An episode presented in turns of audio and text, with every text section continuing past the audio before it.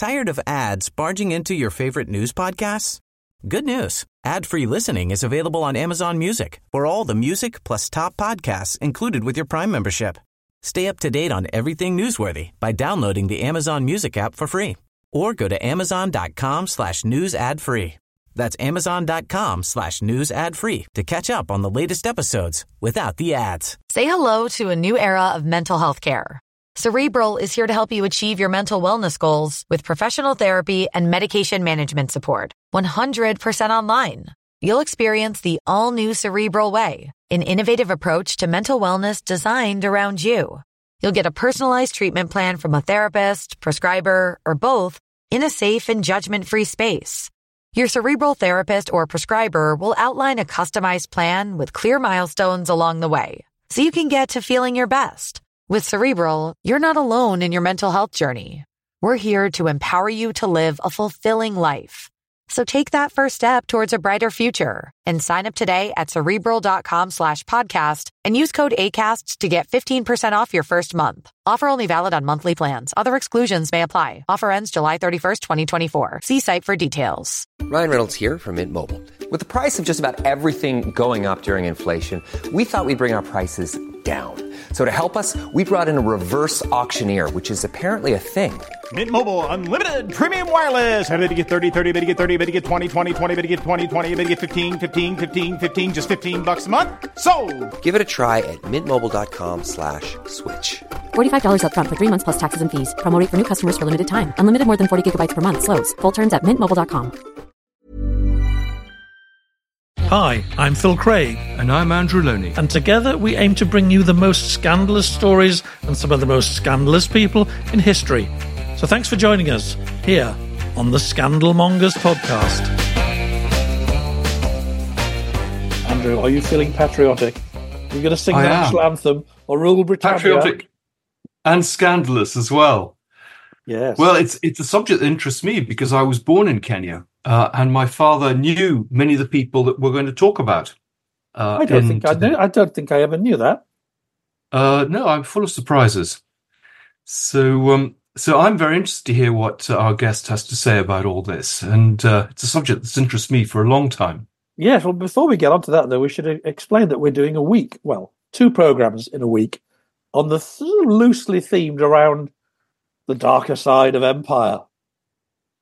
Um, Yeah, and we're moving to doing two programs a week because a lot of people have asked us if we would do that.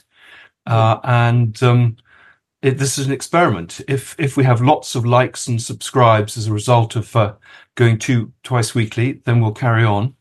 Uh, and if it doesn't work and we don't really build our listeners, then we will go back to once a week because it's- you've got a book to write. We've both got books to write. Yes, we, we have. We do have our day jobs. Um, and yeah, we're just for two or three weeks. We're going to try and do two episodes, see how that goes, because the numbers do keep creeping up. You know, we're getting six, seven, eight thousand downloads a week. Um, last week's show, you know, only got sixteen hundred views on YouTube, but something like five thousand people watched YouTube last week. So um, Anne brought in a quite a big crowd, and she was such fun. I, I, I know you've been looking at comments, but uh, I have to say one. Rachel Marks said, "Is anybody going to mention that this amazing, sharp, vibrant woman, Anne de Courcy, is 97 years old? What a cool cat! I wish I was. No, I want to be like her when I grow up. Don't we all? Yeah, she is amazing. No, we must have her back. She's very, very great turns of phrase, great researcher and writer, and um, great fun. Yeah. So if you're if you liked Anne, and if you're one of the people listening, um, please don't forget to like the shows, to subscribe to the shows. It's free. Help us spread the word. Every little like matters, especially on YouTube. Yeah, it does. And I've been, you've been very good, Phil, at uh, responding to comments. I've been less good. So I've made up for that this week and gone through a number of comments. And what I find so fascinating is often you learn new things from what people say. So, for example, You Keep Walking two weeks ago, uh, after we did Prince Andrew, said a friend of mine dated staff from the British Embassy in Bangkok who had some stories of the nefarious activities Andrew got up to while there as trade envoy. They had to book two hotel rooms for him, one official and one off the record. Really, goodness me. So, you know, you learn a lot from, from what people write. Are you in touch with this person? Uh, well, I'd love to hear from you. Keep walking. Uh, I, I, I'm very difficult to know how to get in touch with them, so um, I have responded. And then I'm going going through the comments. Another one three weeks ago from Jane Buckland, seven three seven. I love the gentle, easy mix and the fact based stuff. Great listening. So I think we should call ourselves Easy, easy Listening History. yeah, with And the then- classic FM of podcasts, something to put are. on to, to, to sort of lull you to sleep after a, a, a tiring day. We're the Radio 2 of, of podcasts. um, and then Etch a Sketch three weeks ago. I appreciate your inquisitive and in depth approach, and you provide the perfect mix of royal history and gossip. Let's face it, it's difficult to separate the two. That's very true. Um, that is very true. And then Tina Jess, 859, best show on YouTube. I look forward to it every Monday, midweek show to help us get through the week.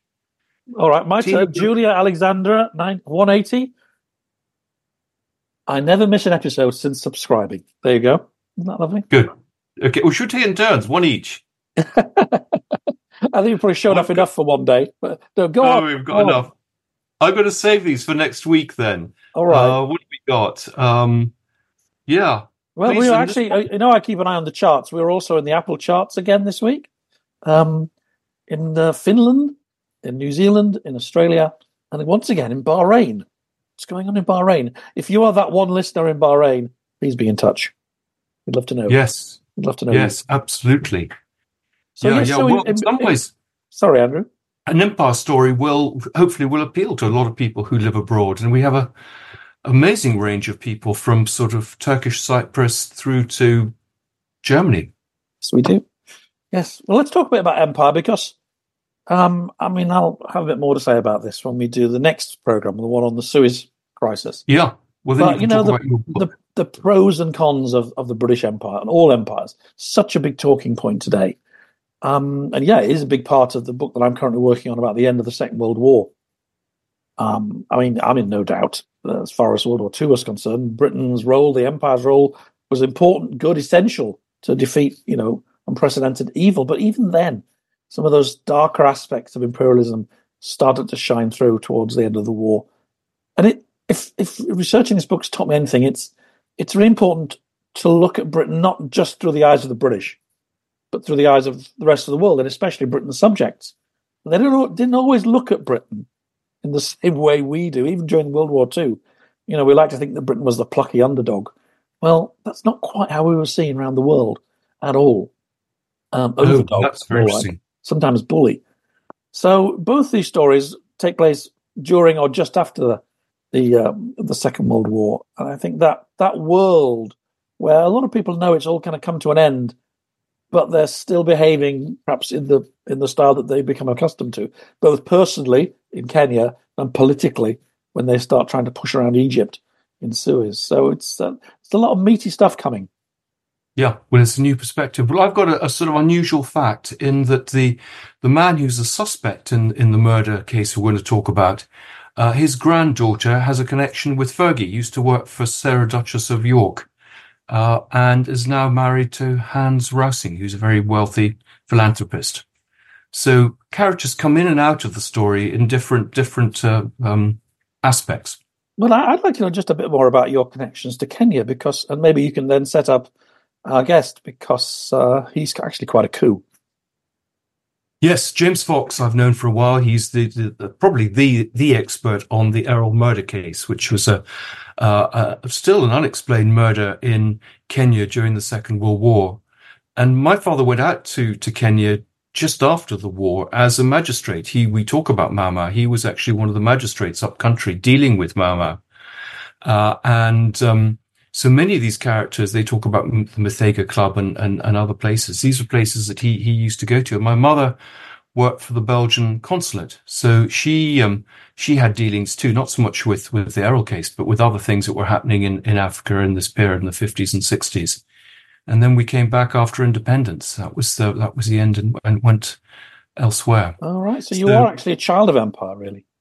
I'm a child of empire. Yes, when I put, put I wasn't able to give blood because they thought that I because I was born in Africa, um, I might have AIDS or something.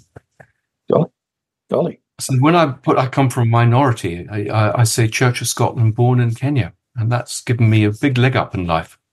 Excellent. I never knew that. All right. Well, um, who fancies a bit of white mischief on the tropical? Yes. Sun?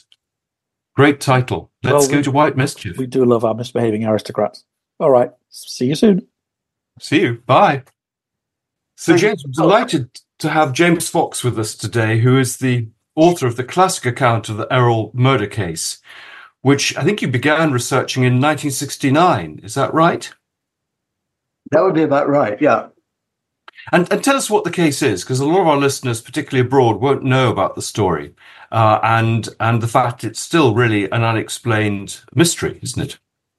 Yeah, it's it's it's one of the great unsolved mysteries. Although I got pretty close, I think. I think fact, so too.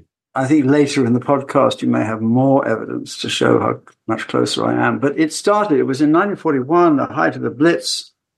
Out in Kenya Colony, um, there were several characters having a wonderful time. One of them wasn't having a wonderful time. He was the military secretary, Lord Erroll. But recently arrived was a guy called Sir Giles Jock Broughton with a young wife, Diana. And they all got together and danced and drank and had a, in the Muthaiga Club in Nairobi. And to cut a long story short, um, Erroll took up pretty quickly with Diana. Diana took up with him. And uh, sometime later, and, and the pact was made. Broughton said, I'm an old man, doesn't matter. You know, uh, I quite see that this is a fait accompli. Um, I'll just go away and be quiet. But then there was that, there was sort of rumblings and evidence he wasn't quite taking this lying down. And let's say uh, a few weeks later, Erroll's body was found with a bullet in his head in his car in the suburb of Karen. Um, Broughton was charged with the murder and acquitted, mostly on ballistics evidence. And that's why it's been a mystery ever since. You know, who actually did it? Was it him? What happened? Um, so I got onto the story to revive it then for the Sunday Times. With Cyril Connolly. Well, yes, we we we were having a, a one of those sort of editorial sessions. What can we do? Can we get Connolly to write something? Because he was a literary critic on the Sunday Times, great, distinguished literary character, uh, you know, who wouldn't normally sort of uh, descend to kind of popular crime stories, but um, in this series of unsolved mysteries, you know, could we do the Erroll murder? I knew about the Erroll murder because I'd been in Nairobi as a reporter, and I tried to to sort of. I asked the news editor, "Let's let's." You know, I was very young. This is a story that hasn't sort of, you know, can we do it? And he said, "Don't touch that. Just don't touch that story. That's going to cause real problems." Which excited my interest. Um, Cyril Connolly was obsessed about it because all the people involved in it, some of them had been at with him, the Eton that he described in in his various books.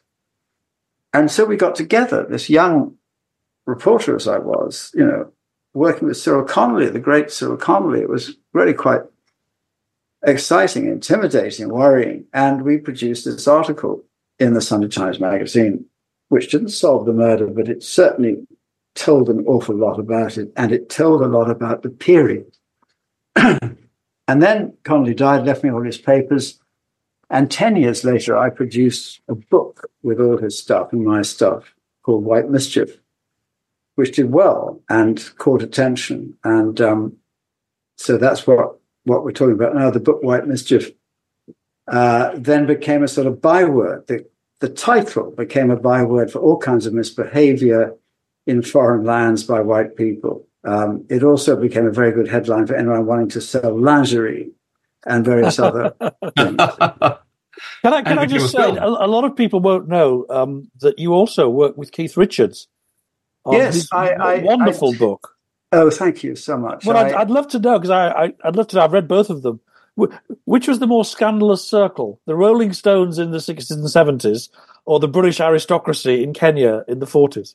well, the British aristocracy caused more shock, um, I think, because because they were behaving so badly, and there was a war on. Everyone was trying, you know, Stones caused a certain amount of shock. You got used to that. It, it was a decade, four decades of shock, and um, I must say, uh, when I read a little bit of the um, later evidence that I got in this book, I think you'll be more shocked by how they behaved than Keith behaved, basically. So this was a very dissolute group of wealthy young English men and women who found themselves in Kenya for whatever reason, and they were notorious long before this murder, weren't they? For decades, for just well, it was uh, not quite as simple because way back in in the twenties, the early settlers had come out to Kenya, like Lord Delamere and people like that, and and acquired a huge tracts of land, which the family still owns, incredibly.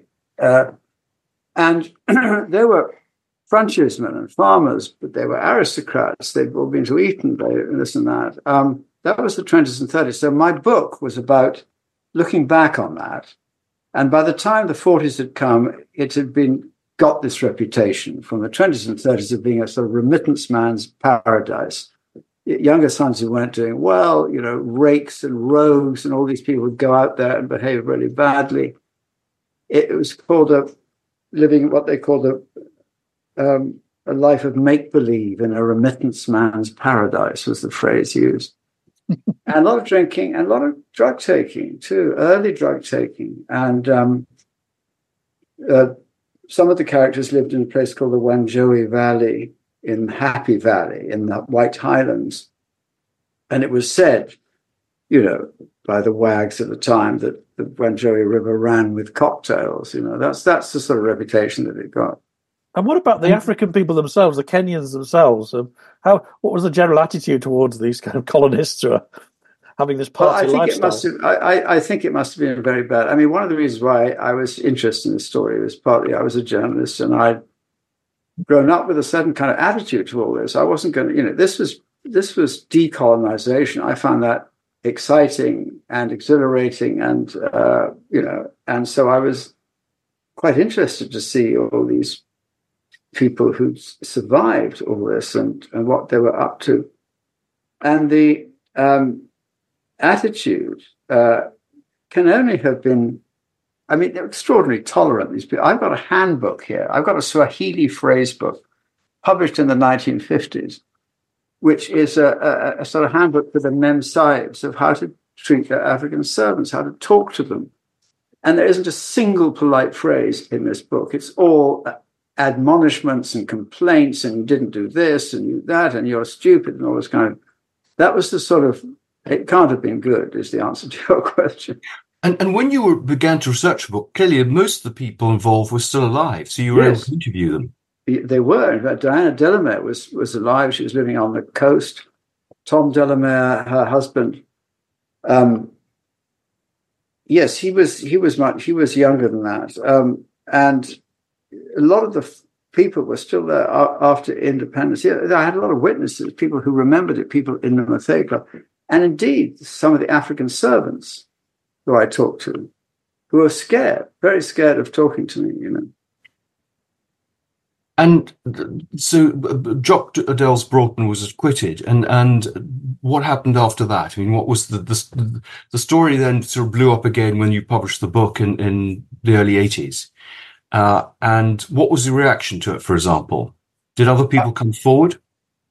Um, not for not not immediately. Uh, it it stirred up a lot of stuff. Um, it was a sort of sensation, actually, uh, in a way. And the extraordinary thing was my relationship with Diana Delamere, who was the femme fatale of, of this whole thing. I never thought I was ever going to get to talk to her, uh, and I did.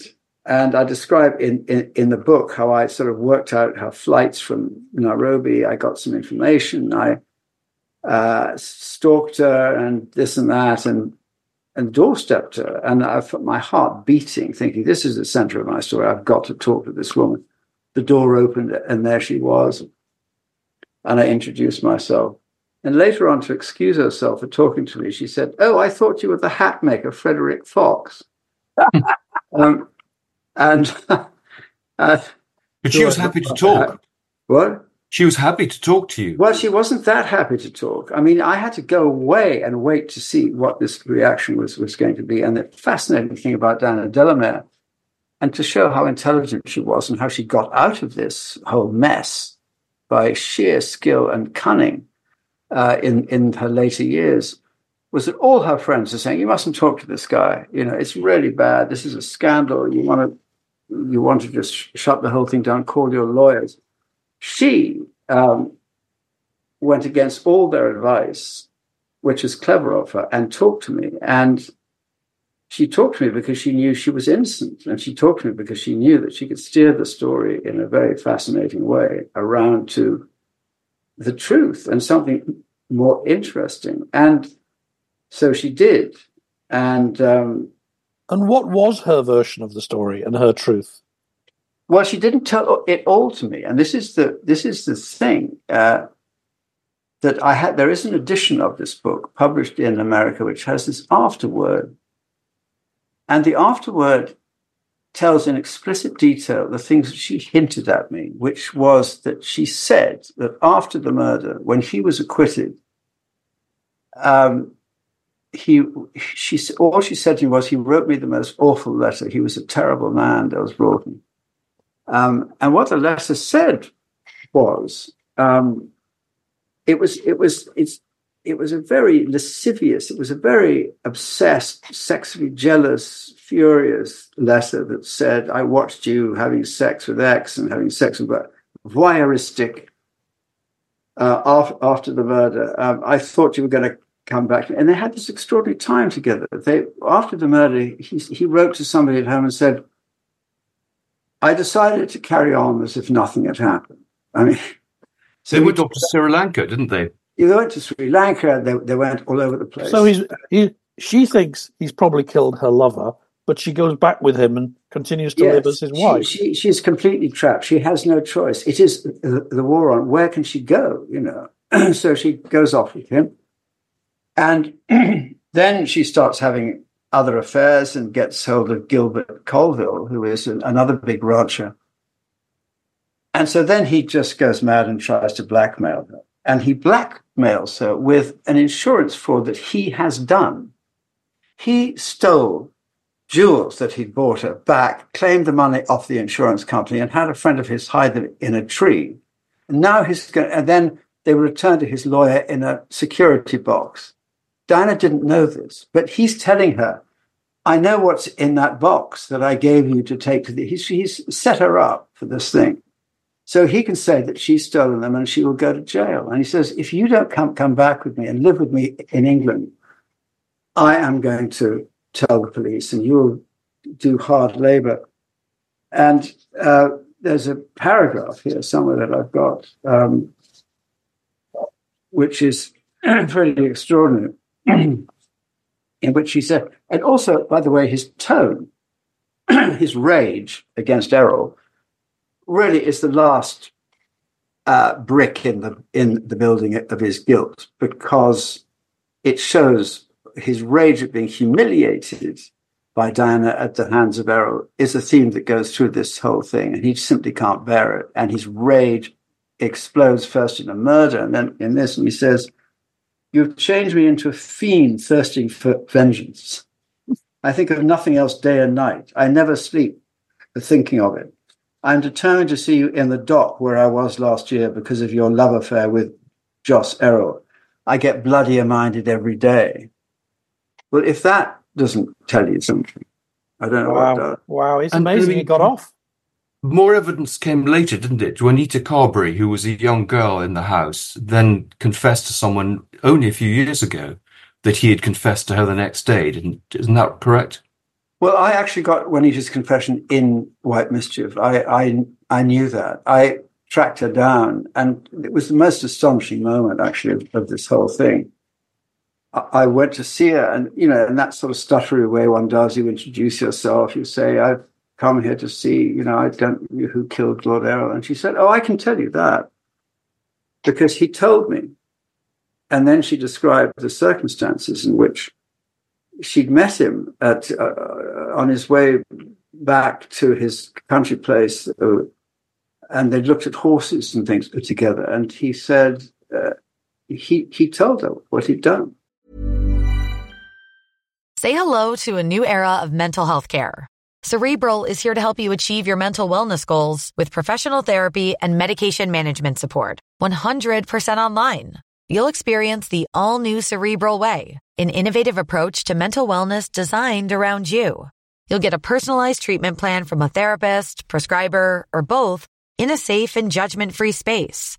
Your cerebral therapist or prescriber will outline a customized plan with clear milestones along the way so you can get to feeling your best. With Cerebral, you're not alone in your mental health journey. We're here to empower you to live a fulfilling life. So take that first step towards a brighter future and sign up today at cerebral.com slash podcast and use code ACasts to get 15% off your first month. Offer only valid on monthly plans. Other exclusions may apply. Offer ends July 31st, 2024. See site for details. How would you like to look five years younger? In a clinical study, people that had volume added with Juvederm Voluma XC in the cheeks perceived themselves as looking five years younger at six months after treatment. Look younger, feel like you. Add volume for lift and contour in the cheeks with Juvederm Voluma XC. Reverse signs of aging by adding volume to smooth laugh lines with Juvederm Vollure XC. For important safety information and to find a licensed specialist, visit juvederm.com. That's J U V E D E R M.com. Not for people with severe allergic reactions, allergies to lidocaine, or the proteins used in Juvederm. Common side effects include injection site redness, swelling, pain, tenderness, firmness, lumps, bumps, bruising, discoloration, or itching. There's a risk of unintentional injection into a blood vessel, which can cause vision abnormalities, blindness, stroke, temporary scabs, or scarring. Talk to a licensed specialist to find out if it's right for you. And he said he'd thrown the gun into the Thika Falls or something like that. And I, I understand that. I understand he was. So who was she? You said a young girl. I mean, she was a child. She was actually she was the daughter, uh, the stepdaughter of what her father was called um, was just known as Carberry. He was a sort of um, settler, um, sadist, um, whatever. And his but his new wife, Juanita um, June Carberry, was a big witness in the case and actually got those brought off. She also knew, in fact, that he'd done it, and but she said, "I couldn't let the old boy hang, could I? I had to, I had to make up a story," and gave him an alibi that night. So Juanita was close to this whole thing. and she was and, what a um, teenager at the time. Or She was a, she was fifteen. Yeah, He, She- he you know, confesses his guilt to a, he confessed his guilt to a child. Extraordinary. Yes, yeah, I, I I can see the relief in that. They had an affinity, you know, family. He was probably desperate to get this off his chest and thinking that, um, waiting to be arrested. Maybe he thought they were coming for it. Maybe it wasn't until later he decided I can get away with this. You know, I mean, this all seems very clear cut, but I mean, there have been other theories over the years and other books published. Do you want to address some of those? I mean, I mean, uh, even if uh, just to dismiss them. Well, there have been quite a few. The most uh, astonishing one was um, she's a friend of mine. She's still alive. Uh, Errol Trzebinski, no relation to Lord Erroll, um, who I've known forever. And in fact, wrote a piece about her son was murdered. Uh, I wrote a piece about that, which they turned into another White Mischief story that was a sort of, you know, more death in Happy Valley. She wrote a book before that. Um, and I remember death- what? sorry, the life and death of Lord Erroll. The life and death of, of Lord Erroll. And she told me beforehand, she said, this is going to blow the world apart. I mean, this is really going to do incredible. I mean, the government's going to have to resign. I mean, things are going to really move on this one. And uh, I said, oh, great, well, off you go. And she wrote this book, and it was, it was incredible. It was a theory that MI5 had actually killed Erroll, and she'd elaborated this whole plot and uh, scenario in which people were buzzing around with motorbikes, making very loud noises around the Muthaiga Club and this and that. And one reviewer, I think Philip Knightley, the great spy writer, said, if, if any of this is true, I'll eat my hat. And one other reviewer said, um, I think someone's had a word in her ear. Well, she, someone had had a word in her ear. It was someone in the Isle of Wight who knew the area quite well, who just put the whole story into her. It was a very cynical publishing operation, I thought, because the publishers must have known it was all bullshit and thought, you know, we can we can we can go with this anyhow. And then there's another theory that this woman, Alice de Janzé, who confessed to, to um, killing Erroll uh, and then committed suicide. Oh yeah, I, I read that. Yeah, that that rumor was was always flying about, and I read that book, and there just wasn't any evidence in it. Um, Alice didn't wasn't there. She she didn't really. Well, you could say that she had a motive, but she wasn't around at, at the time. There was just no evidence of, of her being. She was up in, in the Wanjohi Valley, uh, Valley um, shooting smack, basically, at this point. And then someone else has said that actually um, Lady Delamere, Diana, was a lesbian. And and is that is there any truth in that? I've, I've never seen or heard any evidence of that. She certainly um, liked men very much, but uh, I've never heard of that. Um, I must say I was fascinated, but we mustn't divert it into your work. But some of the strands of your recent research have fascinated me on, on that level. Oh well, we can t- talk another. Yes, talk over another time. Another time. No, no, we want to hear more about Mountbatten always. and Traitor King. But I mean, there was quite a lot of evidence on on on Delves Broughton's behalf. I mean, there was the white um, tennis shoes and things, and he which he burnt rather than give them to to to to some of the staff. And presumably, there were staff who had things to say. Well, yes, I tracked down uh, one of Broughton's servants, Abdullah, who was actually a witness in the trial, and his evidence is, is in the transcript. I tracked him down to the coast to Malindi, and he was still, after all this time, so frightened he didn't want to speak to me. He thought, you know, this is Mzungu business and it's got nothing to, to do with me. I'm going to get in trouble. So I didn't get much from him.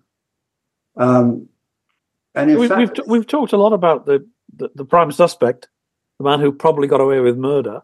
We haven't learned much about the victim here. I mean, was he was, was he somebody that a lot of people wanted to see killed? Do you think that's why they didn't investigate it very well?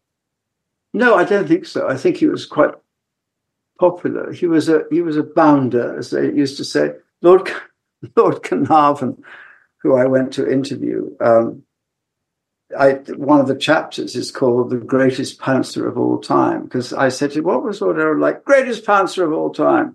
A Said pouncer, Lord pouncer, you know, pounced on women. Not safe in taxis. not safe. In not taxis. safe in taxis, great pantser. Um, um, you know, um, and um, he was brilliant.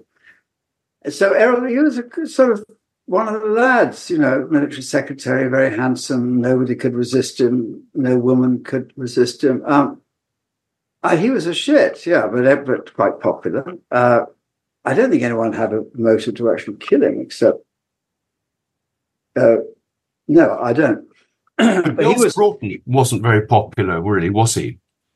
I mean, he was thir- yeah, he was thirty years older than Diana, and he was a rather sort of pathetic figure. Yeah, he was a pathetic figure. He was very taciturn and he was quite boring and he and grand and arrogant. and as you can see from these letters, um, had a very high opinion of himself. I talked to his son, Sir Evelyn Delves Broughton, who said, you know, he was a horrible, cruel father, you know, putting down, shaming, all that kind of stuff. Um, no, I think he was horrid, despicable. And there was this whole thing about him sort of getting out of the First World War, which Cyril Connolly liked, went into that at quite some length, you know. Um, had he faked sunstroke, you know, when he was on the ship in Portsmouth waiting to be shipped to France, and so on. And Carnarvon said, uh, he said, Jock was a dishonest man. I mean, he was a he wasn't a you know, and he gambled and lost, and he um, and and and and he was dishonest, and he was a and and he he said he did this terrible insurance fraud. He said, I can understand a chap, you know, hungry, you know, grabbing a bun from a stall, but Jock was never hungry. You know, he went on like this. And I mean, he then eventually committed suicide. I mean, in shortly after, I mean, or just after the war. Yes, So but you can see a picture of this of this man now, insane with depression and fury and rage, and um, uh, because what Diana did when he tried to blackmail her, she took this letter that I've got here to the police in Nairobi. Uh, the woman who had this letter for years would never give it to me. Um, she was the secretary of the whatever the Lord Chief Justice of Nairobi was at the time. So she always had this letter. Diana took this to the police, the police, and told the police that um, she thought she knew, and she'd all told Rawdon to his face in the office of the lawyer, I, I think you murdered, her. you know, I know that you murdered Erroll. And she also told you that, that, uh, that about the insurance fraud. So when he got to Liverpool, the police were waiting for him with a criminal charge of fraud. And he couldn't take that anymore. And he had some laudanum on him. So he, he committed suicide in the Adelphi Hotel. So in a sense, Diana got Diana sort of took revenge for what he'd done to her lover. I don't think she took revenge. I think she was defending her, herself. You know, she was defending herself from blackmail. She was calling him out. Um, that's what she was doing, and I liked her very much. So we met again when when um, White Mischief was being filmed in Nairobi. There was I went to see her house. I went to she invited me for lunch, and I went to this extraordinary classic colonial interior with the silver pheasants on the table and all this kind of stuff. And there at the end, one end was Diana, and she put me at the other end. And she was looking at me in these blue eyes that she still had. And at one point, we looked at each other and she just winked. One wink, as if we've understood each other. How amazing. that was fantastic. What did she think of the film? Because, of course, she was portrayed by the stunning Greta Scacchi, wasn't she? Yeah, I didn't get to her to ask her about that. She would have been incredibly flattered. That, that's how she saw herself. Greta Scacchi, you know. Oh, I mean, she what? became a big, big figure in, in, in Kenya. I mean, Lord Delamere was one of the major sort of figures out there, probably the richest man in Africa, was I suppose. Well, that, that's what I find so fascinating about this. You know, the Kenya settlers weren't like the, the earlier settlers weren't like the settlers in Uganda and Tanzania. They were from a sort of toppered higher draw. These are the aristocrats. And I always thought that when they saw this landscape, they thought, my God, it's wonderful. It's Wiltshire, it's the Marlborough Downs, it's Scotland. You know, it reminds us of our ancestral lands. I mean, we must grab it, we must have it, and it's ours, basically. Um, and so you had this extraordinary atmosphere there, which which went on. Uh, well, Erroll called his house Slains, didn't he? After yes, he called it Slains. The castle in Scotland. Uh, and they all had this stuff. And um, I can't remember your question now, but it's got something to do with this, with the settlers and the landscape. And the, well, how she basically, you know, became the wealthiest yes. woman in Africa. Yes, she married. Uh, uh, uh well, first of all, she got um, uh, Gilbert Colville, who was very rich, had lots of land. Then she moved from Gilbert Colville. She elided from one great landowner to another great landowner, as was her skill, and ended up with Tom Delamere and the sort of honorary white queen of Kenya. And the relationship between the white settlers and Kenyatta and so on was remarkable. I mean, Kenyatta used to go, uh, the first prime minister, the first president of Kenya uh, used to go and take his picnics on the Delamere estate. You know, there was this sort of entente between. Well, yes, well, because we haven't spoken about this aspect. Because, of course, in the 50s, there's this incredibly brutal war. Yes. Takes place. I mean, war, war uh, when 30 Europeans were killed and 200,000 Africans. And awful. Uh, there's so stuff. many. That's still being. You know, the Obama family are drawn into that, are they not? I think they are.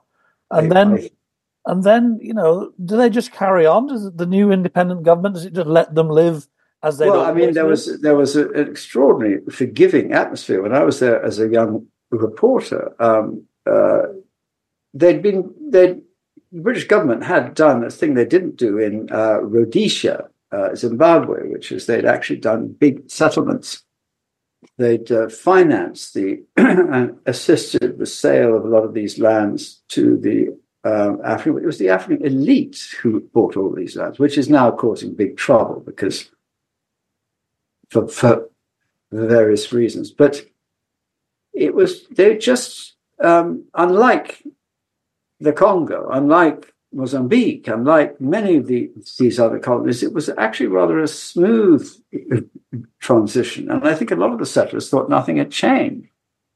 But of course, it was changing. And the uh, and you talked earlier about the uh, Mau Mau and, and so on, and the fact that these resentments and this fury and the hatred of how they'd been treated by the British colonial authorities I never saw it. It never surfaced. There was much more internecine warfare between the tribe, the Kikuyu, and, and the Luo, and and scrambling for the wealth now available in this place. It's funny. Gosh, it, it it's not the best advert for the British Empire. This story, really, is it? But I've been reading some diaries from Indian soldiers from the Second World War for a project I'm working on, and uh, it's all the way through this idea of the British. Well, there's two things. Why do they use toilet paper? That's a big one.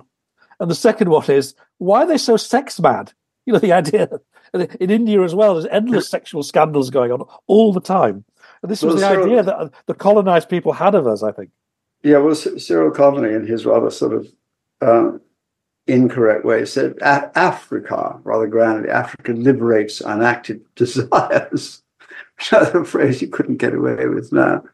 Um, no, well, there was a TV series, I remember, about 20 years ago called Imperial Passions about just this, about how a lot of people went abroad to indulge in things that they probably couldn't indulge in in Britain. They, they still do. I, I then wrote when this boy, not a boy, a man, Trzebinski was shot, Errol Trzebinski's son. I went and did a piece for Vanity Fair about it. And I saw the remnants of, of this settler thing. There were two two sides to it.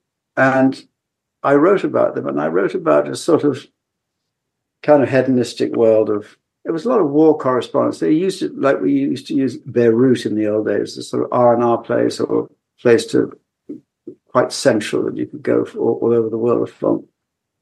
And I got this furious letter, or Graydon Carter got this letter, the editor of Vanity Fair, from Aidan Hartley, who was who had a column in the Spectator called Wildlife. He got a farm in Kenya, and it was five thousand words. Graydon never read it; it was just too long, basically. But it was absolute fury that I had somehow, because all the other press had, of course, linked this murder with white mischief, but I was trying to explain their relationship that some of these young whites were still using the place as a sort of place of excitement and frontier and danger and risk, of which there was much more by this time because everybody was armed and there was a lot of violence. Um, it was the longest letter of complaint I think has ever been written, apart from Prince Harry's book. But um, it certainly, uh, and but then I realized that actually there's another thing that's going on, which is some of the people there, the whites who are third generation, they they consider it well this is where i was born and this is where my grandfather was born. And so i'm going to stay here uh, you know the best i can. I'll find a way of doing it. A lot of them have become tenant farmers to the kikuyu nobility as it were. It's sort of switched around and they've become you know, they run their farms for them or they work there. And um, that sort of that's that works. And when Tom Delamere, the last Lord Delamere that I remember was jailed for shooting uh, a poacher. I thought this is the moment when the Kenyan government is going to use the opportunity to just seize the entire ranch. It's a huge ranch. It's it's massive. It goes on forever. It's like a country within a country. And they didn't. And maybe one of the reasons was that they always thought of this kind of stability thing in like don't go the way Mugabe went. You know that didn't work. Mm, no, of course. That's so interesting. Um, on the other hand, you know, it's there's a lot of pressure on everybody. It's there's land hunger, there's violence, there's there's you know, um, rather like here, nobody's spent any money on you know the infrastructure, so people are getting very edgy. And do you think that there's anything more to, to, to, to, to emerge in the story? I mean, or do you think, as you say, you've cracked it? I mean, what people thought at the time is exactly what happened. Well, what's wonderful about this story, like all unsolved mysteries, like the Lucan mystery, let's say, which I also covered, is there's still this little chink of doubt which which keeps it running? It's a little motor that, that keeps it running. So I'm still speculating occasionally. How did he actually get out of the house? And was his fury so great that he could, on his gammy leg, which was slightly, run down the road and actually pull the trigger? What does it take to shoot somebody if you've never, you know, first of all, um, he didn't, you know, he, he refused to fight in the First World War. Did this guy have the guts to pull the trigger? And yes, I think on the whole, his anger was so great that uh, that's what he did. But there's still this little element of you just want to know the details. You want to see the video. You know, you want to see that illuminated little shadow on the video coming out of the house, walking down to the thing, pulling the trigger, and so on. So there was a man called Dr. Ethan Phillip who, who claimed to have driven him. Do you know the story that Christine Nichols had?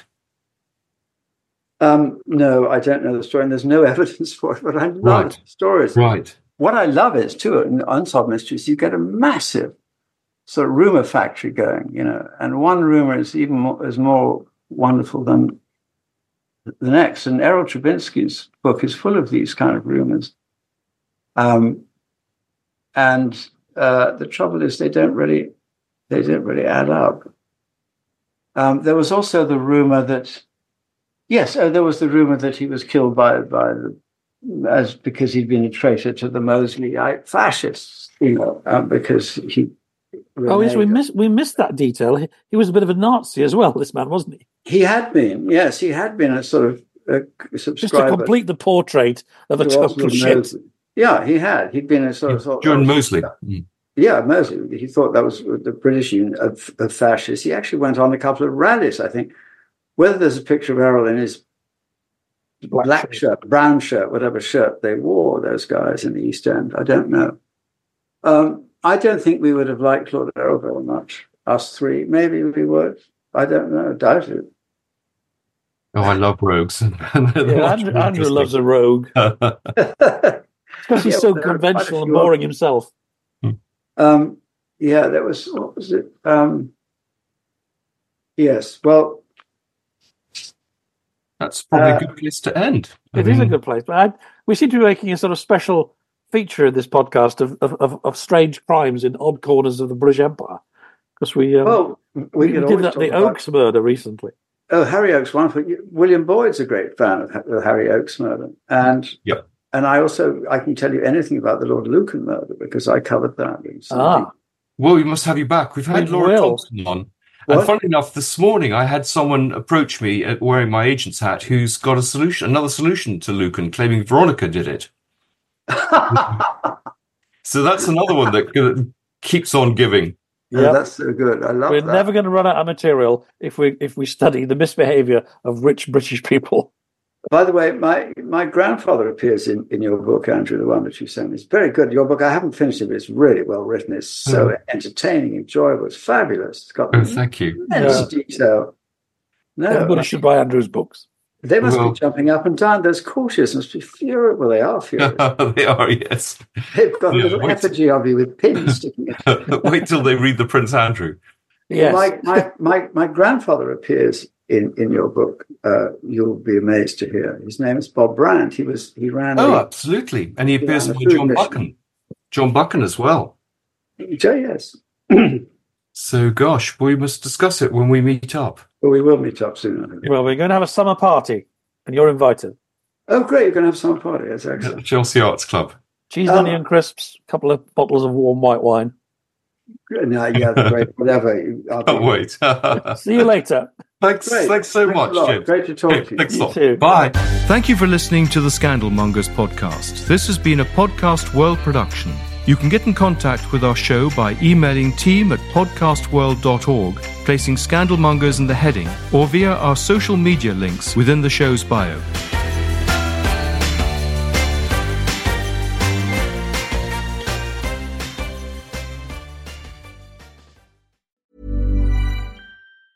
Tired of ads barging into your favorite news podcasts? Good news. Ad-free listening is available on Amazon Music for all the music plus top podcasts included with your Prime membership. Stay up to date on everything newsworthy by downloading the Amazon Music app for free or go to amazon.com slash news ad free. That's amazon.com slash news ad free to catch up on the latest episodes without the ads.